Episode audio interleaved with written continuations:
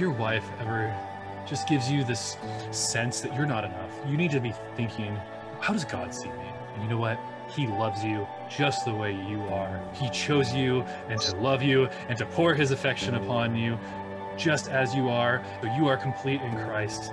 So when you have had those senses of self doubt, just remember that. Okay, I can't do it.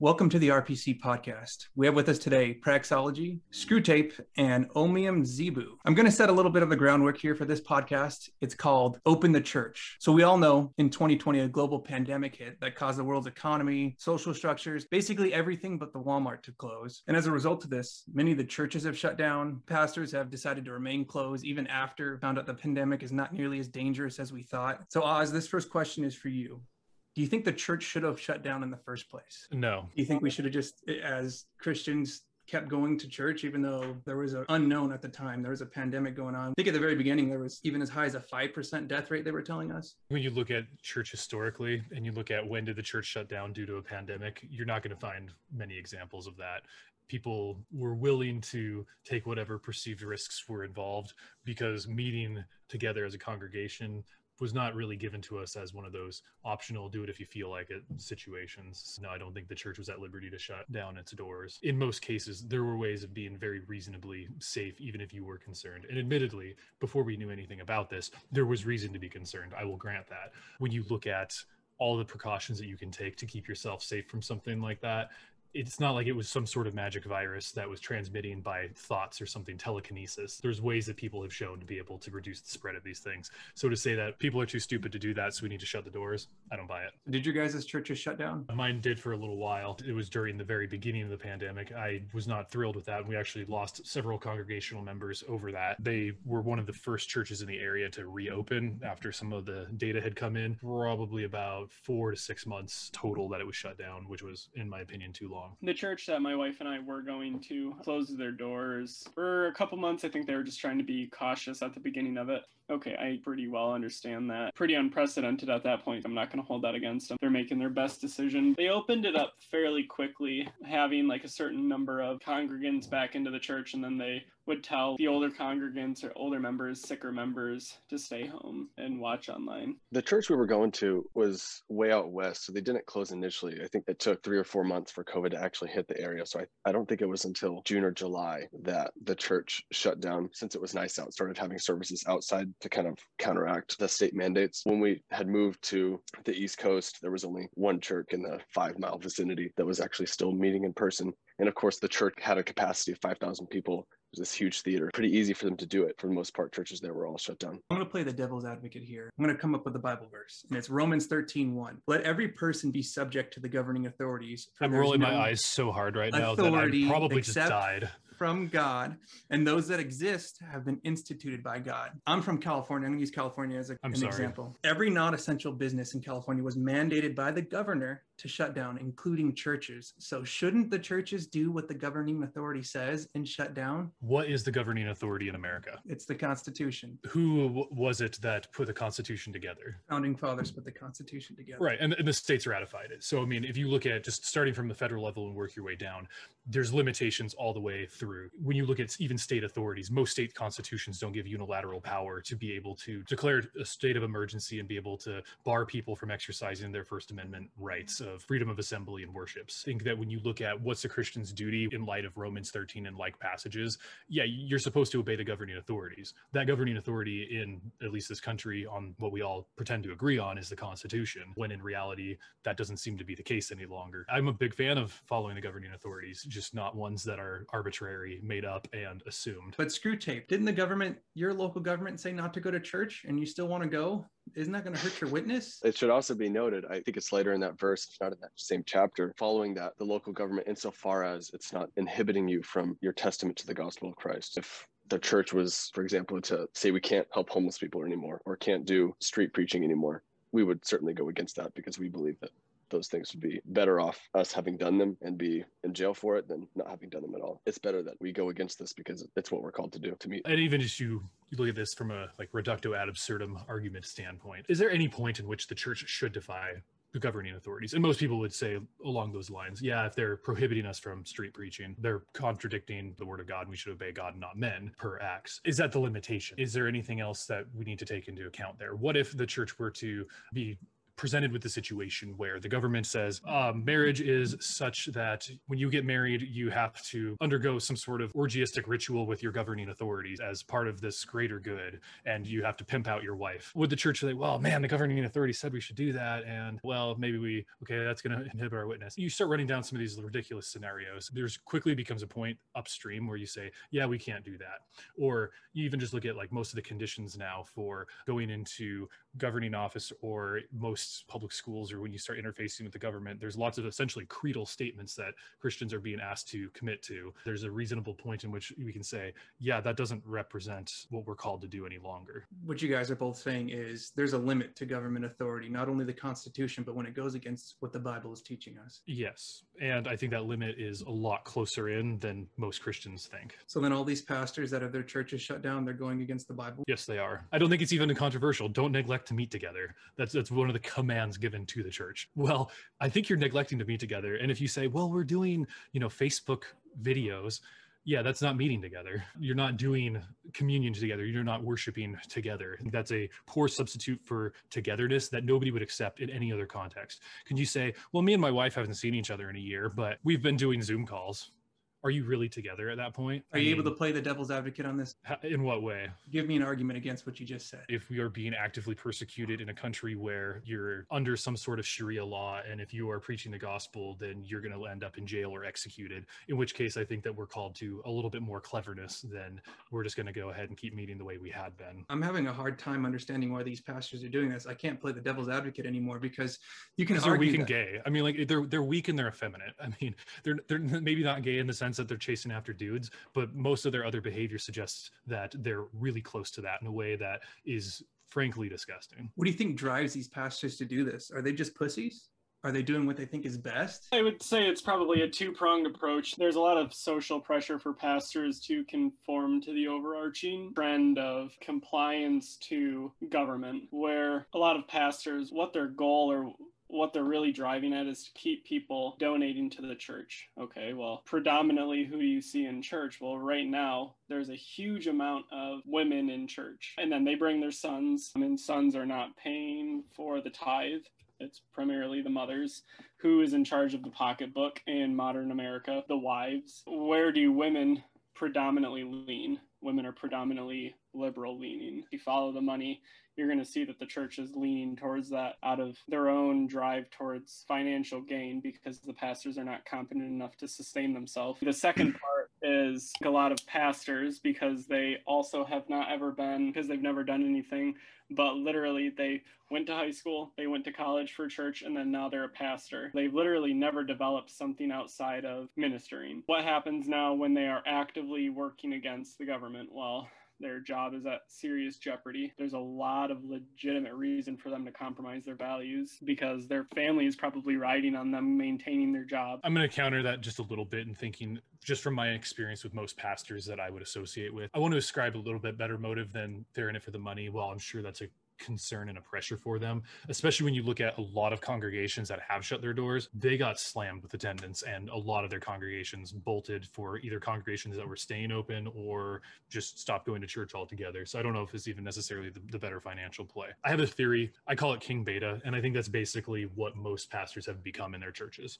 They were not the alpha types. They were largely scholarly, a lot of them. They managed to ascend to the top of their hierarchy, if you want to do some Jordan Peterson sort of talk there. They're to the top of their dominance hierarchy. They're the, the chief of the betas. At the end of the day, they still aren't an alpha. And so they feel constantly threatened for the position of authority. When given pushback, their automatic response tends to be, I'm going to carry on this course. I'm going to make the decision. I'm going to reject other input. So most of the pastors that I think would otherwise be pretty sensible people when it comes to reevaluating, hey, does this actually make sense to follow these guidelines that don't actually pertain to reality or any of the stats. No, it doesn't. A lot of them are rational enough to know that. I'm king of the hill of my beta hierarchy tends to make them protective of that hierarchy and protective of what they have going on, the status quo, if you will. At least in the pastors that I have recently been contending with, that's been the big problem. Even to the point where they'll understand and they'll agree with a lot of the stats and the reasons for why, you know, churches shouldn't be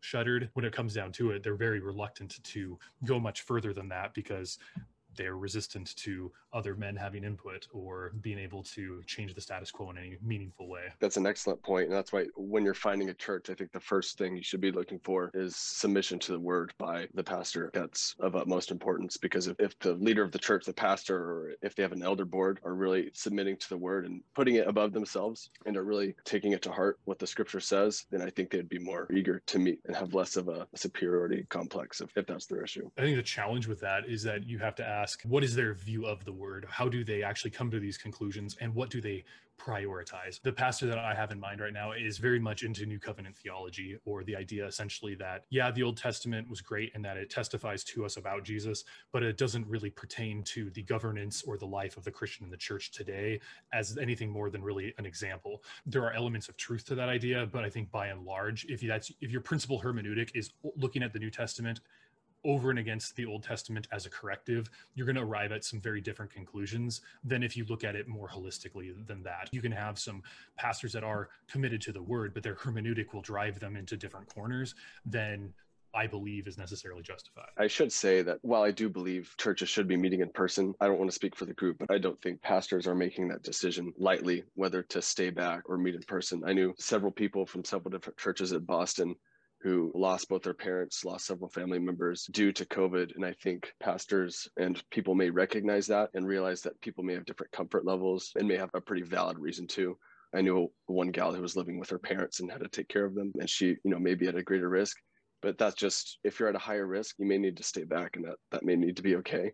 But for the people who are college students and living with 20 year olds, suck it up. You can do it. You know, wear your mask if need be, but I think you'll be fine to meet in person. Have you guys gotten COVID yet? I don't know. I've had it for sure. And if you're an RPC guy and if you're working out, your body fat is under 20%, it's less than a light cold. It's nothing. It's nothing to worry about. If you're fat, if you're 260 pounds, yeah, maybe you should worry about it. Maybe you shouldn't be going to church, but that's that's a whole nother problem. You need to start losing weight. I mean, I say I don't know for that reason because early on, right around the time this news started breaking, I was feeling pretty crummy back in like the February of 2020 no idea if that actually meant I had it or not. I have one PCR test later um, for a work related thing, which by the way sucks. People who are like, it's not that big of a deal. Yeah, go shove some swabs up your brain and make sure it feels really good, right? Even that was a waste of time. Turned turned up negative, so I have no idea if I had it or not because I was like months removed from the fact. But I mean, I've known people who've had it, and we're talking like middle aged ladies who are not the healthiest people, and yeah, they had the flu, and that was basically it, and then they got over it. I mean, this just statistically speaking,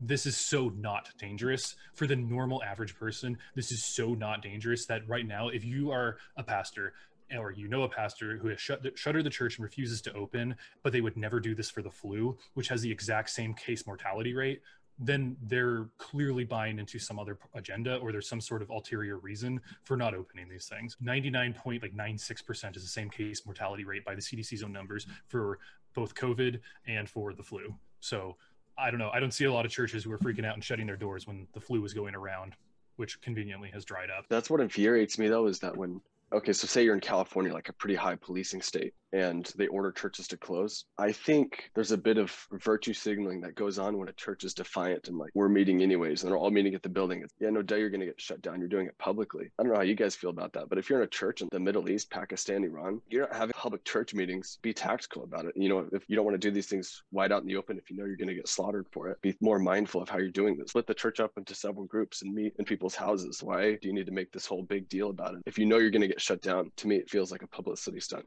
you only get shut down if you let them shut you down. The reason it's a big publicity stunt is because it should be a big middle finger to the government who's trying to mess with a sphere of influence that they have no business in dealing with. The government doesn't have authority over the church. That's something that we've accepted as Western Christians.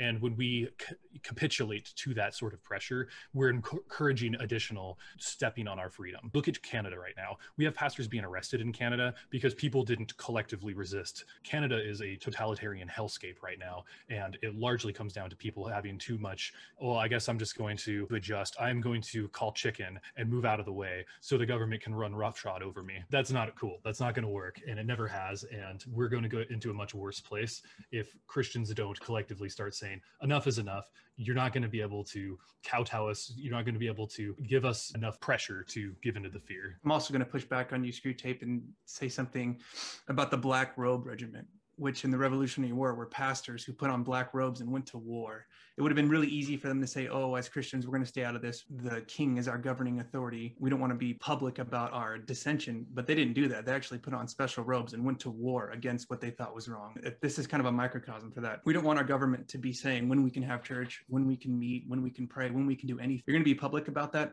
I don't have a problem with it just like I wouldn't have a problem with the pastor going to war. Here's the thing that's crazy to me is okay, imagine a foreign government came in, they declared themselves governor, and they started making some of these edicts. People would lose their minds, but somehow magic wave the wand of democracy and they still step on our freedoms in the same way. And people are like, well, I guess that's legit. I don't know if you've seen the majority these days. They're not impressive. So the idea that majority rules, and yes, I know we're a republic, not a democracy. Spare me the details of that difference at this point. But we've basically accepted a foreign occupation of non-Americans, and I mean non-Americans in an idealistic standpoint, most of the governors of most states right now would probably have been hung as treasonous cowards by most of our founding fathers throughout this country. I'm thoroughly unimpressed by the tepid response that people have given across the board about, well, you know, I guess I'll just uh, guess I'll just accept it. And so now we're running down the road of, well, man, I guess I'll just get this experimental vaccine. I hope it's okay. But I want to get my vaccine passport and be able to participate in regular life. When they can start screwing around with your medical health because, well, you know, we don't want to affect our witness or all the same excuses for people about shuttering their churches, it's the same arguments being made. If they can start injecting you with whatever they want, because I'm sure none of the people here on this call have the means of evaluating what it is. And it's so new that we can't tell, anyways, even if you are a studied person. At that point, you're not anything but a slave. If you are anybody who participates in the red pill, slavery and that slave mentality, that needs to go away. Screwtape, you're kind of known as someone that pushes back on the anti-churchianity angle within the disciple cord. What do you think of all this that's going on? Do you think that this is a symptom of the liberalization of the church, i.e. churchianity? Are your pastors alpha and fighting back on this, or are they beta and forwarding the liberal agenda that we're seeing here? I think they're fighting back. The, the pastor we, we had here in Montana was pretty good about still meeting in person. They budged a little bit and they had services outside. No one's going to complain about having church services outside here. The January. Yeah, until exactly. But luckily that didn't happen. But over in the East Coast, the one church that was open, they had a, a really great pastor. I say he led the congregation pretty well. For the large portion of it, I would say, like you guys brought up excellent point on not letting the state control our meeting together. And I think I just looked it up. It was Grace Church, John MacArthur's church over in LA. They met every Sunday, even during COVID, even after state orders specifically asked them to stop yep. and they had security guards in the front door wouldn't let people in. They were still able to meet. I would say there are some good outspoken alpha pastors if we can use that word who were still good and defiant about the responsibility we have to meet in person as christians. So there's this two kingdom theology thing that's really popular in america where okay well christ is kind of you know lord of the church and then there's the world over there. And that may not be how most people would say it but that's how most people most pastors functionally operate and it's bullshit. It is so foreign to scripture. Christ is Lord of it all when we are given the Great Commission, it's to go to all the nations and disciple them, making the nations obedient to all that he has commanded. The world is part of the game, guys. When I see pastors saying, well, we wouldn't want to make a political statement about this, excuse me, our country was based and founded on pastors making political statements about things because freedom doesn't just come out of a vacuum. We enjoy what we do as Christians in this country, and we don't have the sort of Middle Eastern oppression that a lot of our brothers and sisters over there face because there were pastors who were willing to be political and to get involved in the civic square and to be able to tell tyrants pound sand, come get me. That fighting spirit is not just gone in the church, but it's gone in the country.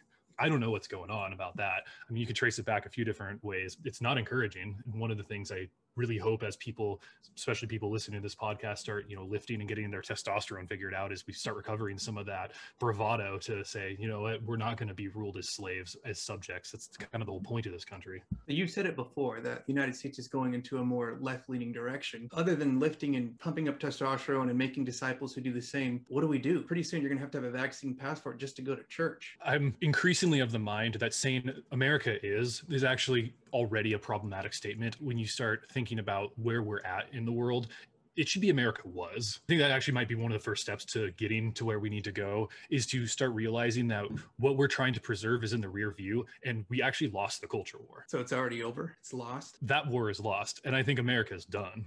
And I think is that a matter of finding a state that when it secedes, we're actually in a red state? I don't know what the future plan looks like. I think that there's a lot of experimental thought going on to what that is. When you look at the real state of the Republican Party, for example, the supposed opposition, running Caitlyn Jenner as the supposed savior governor of California. if you would have told me in high school, a little over a decade ago, hey, you know what? the Republican Party is going to be running a transgender candidate as their leading GOP candidate in California.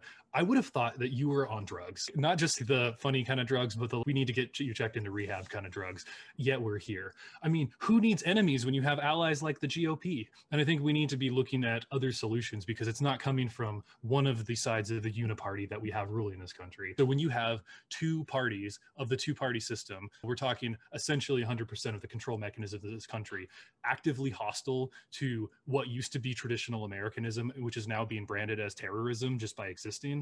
I think that you lost the war, man. I don't think there's any contest there. You even look at Florida and you want to say that's a bastion of conservative ideas. Florida locked down for a couple months. They went with the crowd. Sure, they're doing these things now after the fact, but I don't even think Florida's safe. I don't know where is safe at this point. We've talked about in the last podcast moving states, but to where? I mean, it's a great question. I, mean, it, I think it's easier to say where not than it is to say where to. Even that doesn't really matter. I mean, it matters to a point, but in my tours of some of the more inland states, if you will, from the perspective of somebody on the coast, and we talked about this last time, on the coast, the battle's on. I mean, people realize it, and if you're not aware of it, you're either totally checked out or you're dead. So, I mean, like people know that there's a war going on here on, on a cultural level, at least.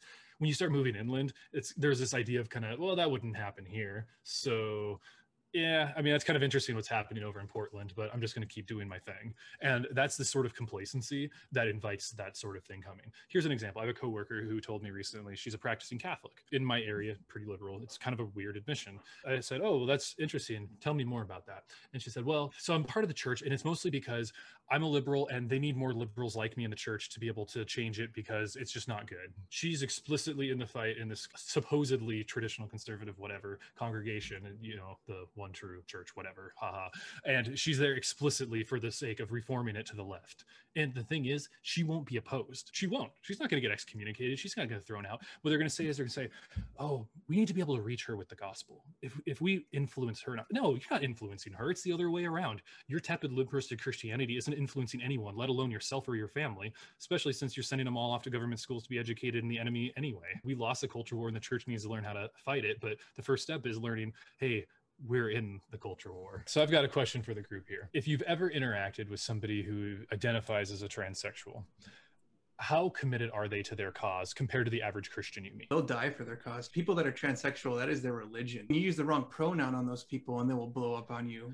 Right. When you look at that level of commitment to a cause and you look at the tepid, very lame, lukewarm version of Christianity, my diagnosis of why that is, is because the person who identifies as transsexual knows that if the left doesn't win, they don't get to live. They don't get to live the life they want. What they envision as their future is in jeopardy. They can't lose. They can't afford to lose.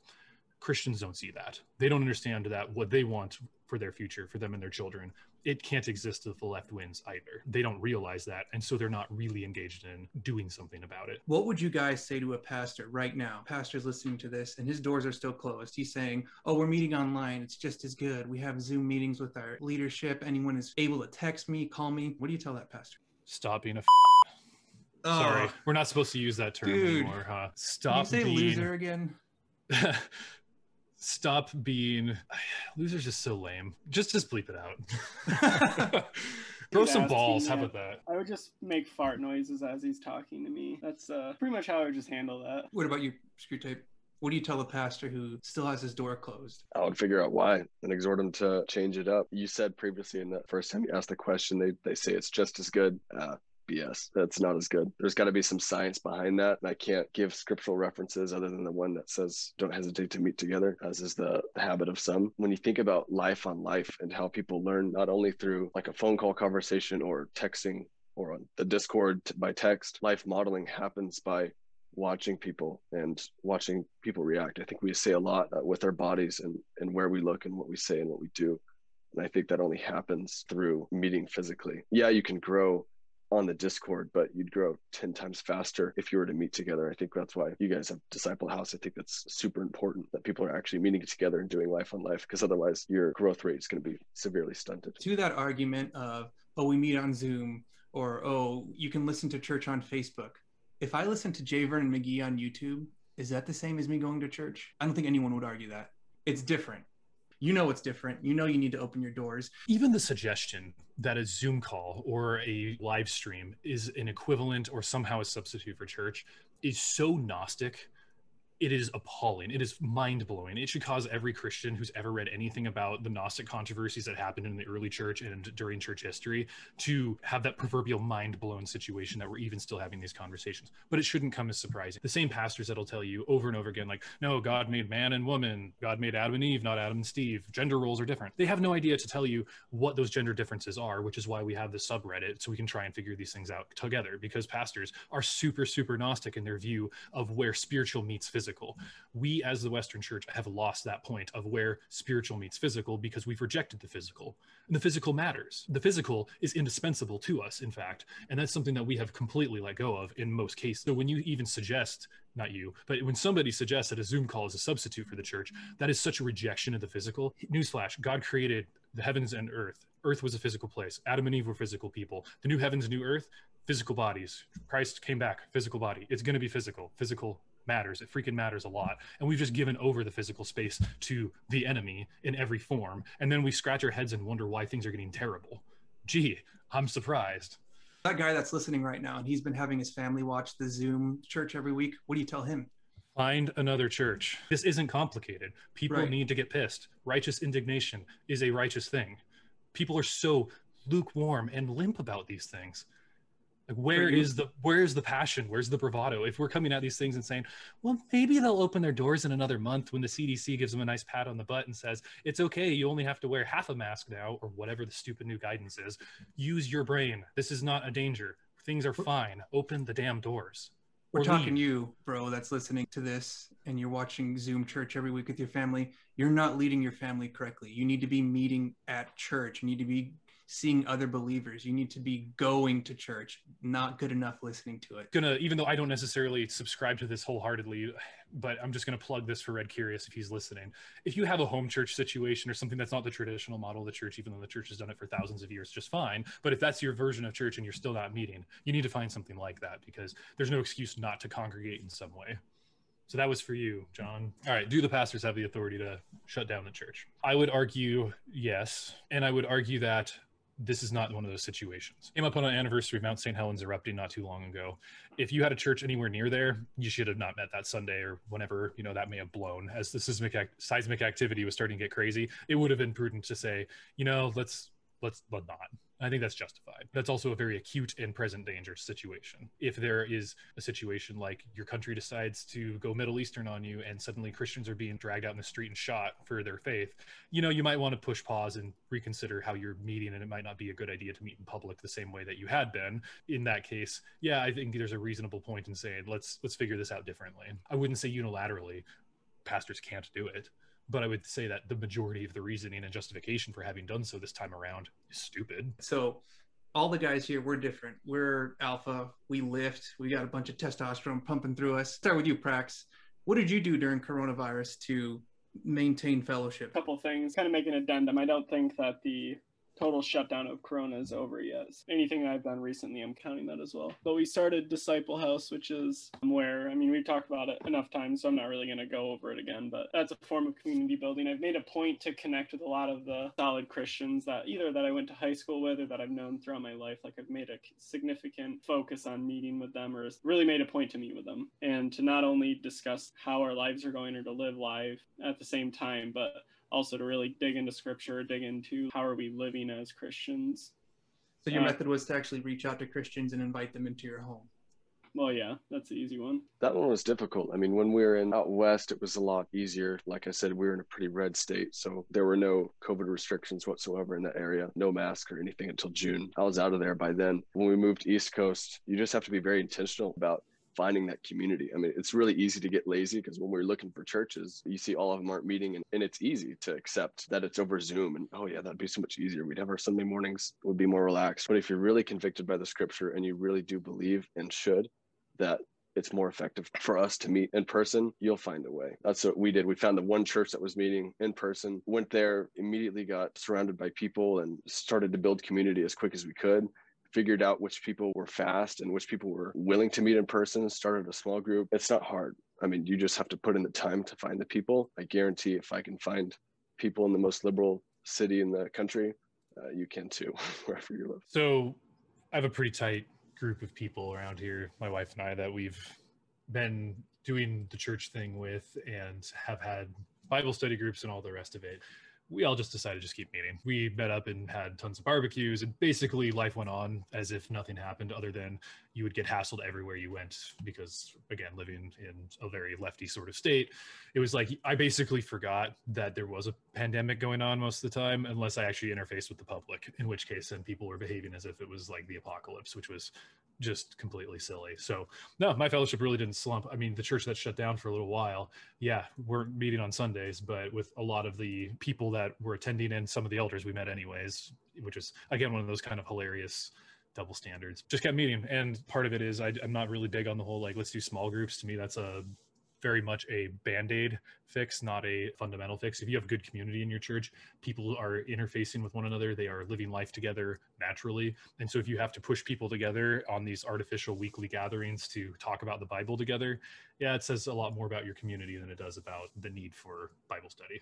So we all basically did the same thing which is find like-minded christians who aren't afraid to see each other in person. Yeah essentially we're going into a post coronavirus world where there's vaccinations. I mean, we've seen the food, we've seen the gas shortages, we've seen inflation. The police are getting defunded in certain cities. The government is hyper liberal at this point. What can we do in this new normal? I mean, we've talked about this a little before that we need to be men. We need to be more masculine. There's got to be more to it than that, right? I would just like to point out to everybody who is old enough, which should be everybody who's part of RPC, but there's probably a few of you who aren't. Remember a 2001 September 11th attack? Oh, we're just going to implement these security measures temporarily until we can get back to normal. Heh, haven't been to the airport lately? Th- this isn't going away. I would like to say that this is i have a positive spin on this or a positive outlook, but the reality is we have a lot to contend with. The direction and the trend is not going well.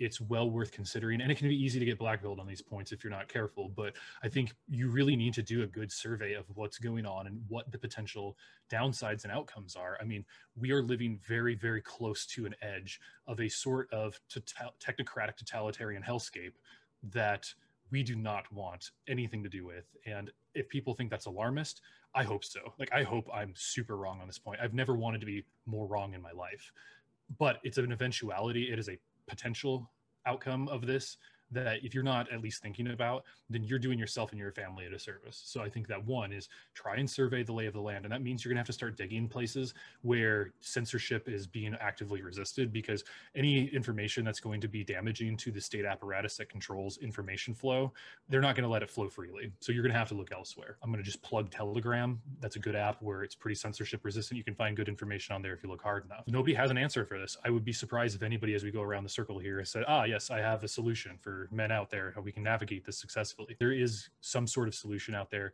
God isn't going to forsake his church. He's not going to leave us stranded. It may mean that we have to spend a lot of time together collectively as men, sharing notes, figuring out what's working, and compile it together into a comprehensive plan. So I would say the number one thing you need to do is be in community with other guys who see the dangers for what they are and are actively working on solutions. And if you can each offer some some part of the puzzle together, you might be able to come up with something that actually not only just helps get you through this without too much heartache, but can actually do something to reverse the effects or move through it to something better. When it comes to other effects of this new normal, we're going to start seeing some financial ramifications of shutting down the economy. And we actually do have a guy that's in finance. We're not going to say what he does, but Screwtape, do you have any advice for normal guys, normal people, on what they can do to protect themselves when it comes to inflation or any financial strife that we can expect in the future? You're screwed. We lost. Pack it up. hey, that's my line. I have a pretty agnostic approach to it where inflation is going to impact most asset classes. Depending on where you are on the income level, people say hold US debt, but hold assets in different countries if the inflation in your country is basically going to hit the fan. As with every advice I'd give, just making sure your dollar is working for you. I mean, cash sitting in the bank, especially if it's a low interest savings account, it's not going to be able to counteract inflation. So putting it into you know a decent 401k IRAs any decent savings accounts that are tracking either a good index or making at least you know 5% return to counteract that inflation are good bets for you. You can't that's i mean the issue of the, the economy we're working in especially with fiat currency your money is subject to the government because they're the one printing it anyways so you have to be pretty creative with how you're going to solve it. I'm not going to plug crypto if that's what you wanted me to say. No, i appreciate the good practical advice kind of uh, piggybacking off of what Oz said, I think that there is a huge need and necessitation for Christ following men to take on the responsibility of, I'm going to sound maternal for a second, finding some young guy and literally reshaping the way that he is being raised and taking that away from his probably single mom or useless dad and raising him in your own image rather than letting them be another little piece of meat ground up in the big machine. That's good practical advice too. Make disciples and form them to be like you. We need more good men. We need more men that are have testosterone. I think on that point too, we're talking about investing in asset classes that are going to largely guarantee some sort of return. And I mean, looking at the potential for inflation that we're looking at, no, I don't think any official report's going to give us a real idea of what that looks like. And I think if you start looking at commodities that people actually use, if you want to assemble your own basket of goods, things like lumber, for example, it's definitely going to be hitting us in some areas a lot harder than others. But when I think about asset classes that are going to be your greatest strength if you do end up in a situation of rampant inflation or other economic hardship that asset class is other people community if you don't have some sort of tight community around you, you're probably going to have it harder, even if you have tons of money. I mean, at a certain point, you are going to need other people. And I think that that is probably where you can invest with a guaranteed rate of return. We're learning to work together. This is something that if you are right leaning at all, you probably suck at because right leaning people tend to have this like libertarian psyop done to them where it's just me and my individualism are going to make it just fine because I'm going to be out in the woods in my cabin, whatever. How's that individualism working out for us? Not so hot. You look at the left somehow, they can collect collectivize and work together all across the bizarre spectrum of the mutant people working with the like basically the American jihadis, and somehow they're able to form a coalition to fight us. It's really bizarre. And then you have the people on the right who are like, my individualism. I'm going to be you know, just stocking up on bullets and band aids, and I'm going to just survive through the apocalypse. We have this perverse idea that somehow there's going to be a collapse that's going to come and save us from what's going on. Like, what if there's not? How's that for a scary possibility? What if we actually have to learn to work together and start collectively doing things where there's actually some skin in the game. Has anyone here actually like collectively owned piece of property with someone else? I'm not just talking land, but like do you do we have any idea of how to form a company or form some sort of trust, protect assets, protect land? No, not really. Things like healthcare. What happens when it's like we're not going to insure you anymore because you didn't get the jab? What do you do?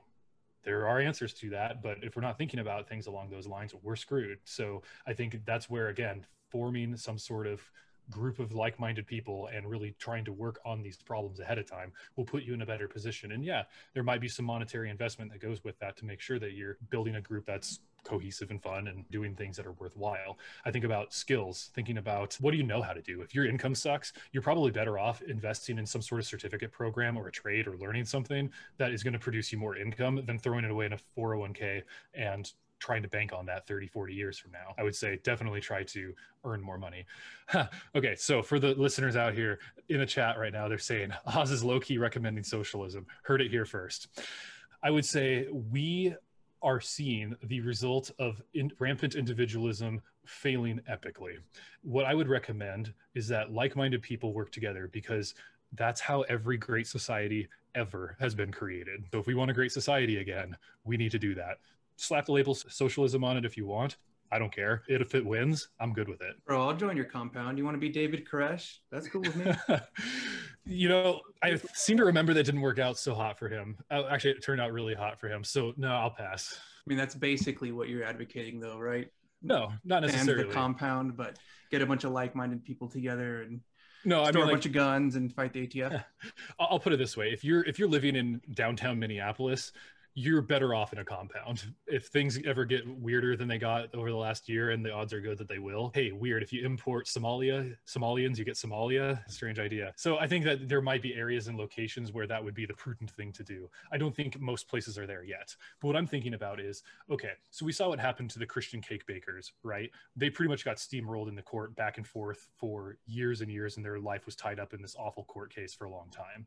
And that was something that happened, I don't know how many, six, seven years ago how much worse is it going to be when Christians start acting on their convictions about things that now affect the global good and public safety because our church isn't going to demand that everybody get the jab before they walk in the door or something like that? We're going to be facing increasing pressures and increasing amounts of social ostracization, persecution that the church just hasn't faced in a long time, and certainly not in the West. If we're not prepared to deal with that in some way, by forming parallel institutions that don't depend on the system at large, it's going to be harder for us. I just kind of want to add to what Oz is saying you should be doing things to prepare yourself and teaching others how to do them as well. And it's simple things like having enough food to last you for a month, having guns and ammo and knowing how to use them, learning how to defend yourself. Don't let your gas tank get under half a tank. Things like that you need to start thinking about. In america things have been very good for the past 200 years but there's no guarantee things are always going to be as good as they have been. So start thinking about that. Start preparing. You don't have to be a full-on prepper but small things. I mean if you don't have enough food for a month what happens if there is a real gas shortage and you can't go to the market? What are you going to do? Are you just going to starve and eat your dog? You don't have to go full prepper like i said. Don't go crazy with it but just have enough be prepared. And I would just like to share one quick story on that point. There's a guy who is big in the prepping community. He was all about like this whole thing's going to come down, wrote some books to that effect, and was pretty well known for his thinking in this place. Well, he was all prepared for like the end of the world as we know it. And uh, then he got cancer and he's fighting cancer. Yeah, that sucks. He did, he did not prepare for that. I'd actually seen him in person and the guy was definitely out of shape and he was older and he should have known better. And I mean, I don't think that would have solved his cancer problem. But my point is, it's so easy sometimes to think that well, if I just prepare for these collapse situations, that you're almost putting faith in collapse happening to deliver you from the current circumstances that we find ourselves in that aren't favorable. And so I think, yeah, it's prudent to be prepared for certain things. And I think that there's a point in which that makes sense. I think there's it's easy to go beyond that. And I think that at a certain point it becomes a distraction versus finding solutions for moving forward because too long, I think people have been put on the defense and we need to figure out how to hit back. There are very few, for example, legal cases going on right now that I know of that are being very successfully argued in favor of people's rights. There are some that are coming up, but those are the things that are probably going to do more than adding more bandages to your collection of medical supplies. You can just make friends with a prepper. Take all the heavy work. that's what I did. That's like a couple hours south, a couple hours east from me. I just drive over to his house whatever. If I have to shoot a couple people, it's like playing Left 4 Dead. Okay, it's not. It's nothing. It's not right. Find a liberal prepper who's not pro gun, and then you can just take all his stuff. Right. Yeah. Hey, easy. Just like to point out for our listeners, anybody who thinks I don't or I deviate from biblical advice, just like replay the last minute and just think about that. Prax, could I convince you to pray us out? Yeah, absolutely. Yeah, I want to thank you for uh, just another week of um, the Red Pill Christians podcast that um, we're able to use this platform as a means to reach guys that are either disenfranchised from church lord or um, that are just trying to really sort through their masculinity god that um, not only can you be a part of the hosts and the guests and the all of the people that come on to the podcast lord but also to the listener that uh, you can just really really conform their identity to christ's. In your heavenly and holy name we pray. Amen